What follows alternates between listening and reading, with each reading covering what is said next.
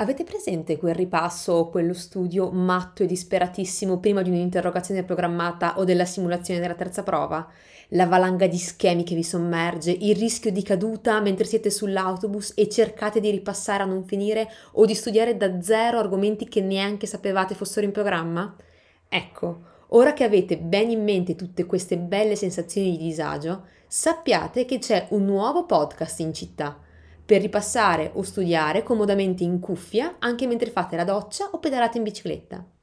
Io sono Caterina Galvero, al liceo condividevo i miei appunti e gli schemi con tutti e da oggi lo faccio qui, in super sintesi.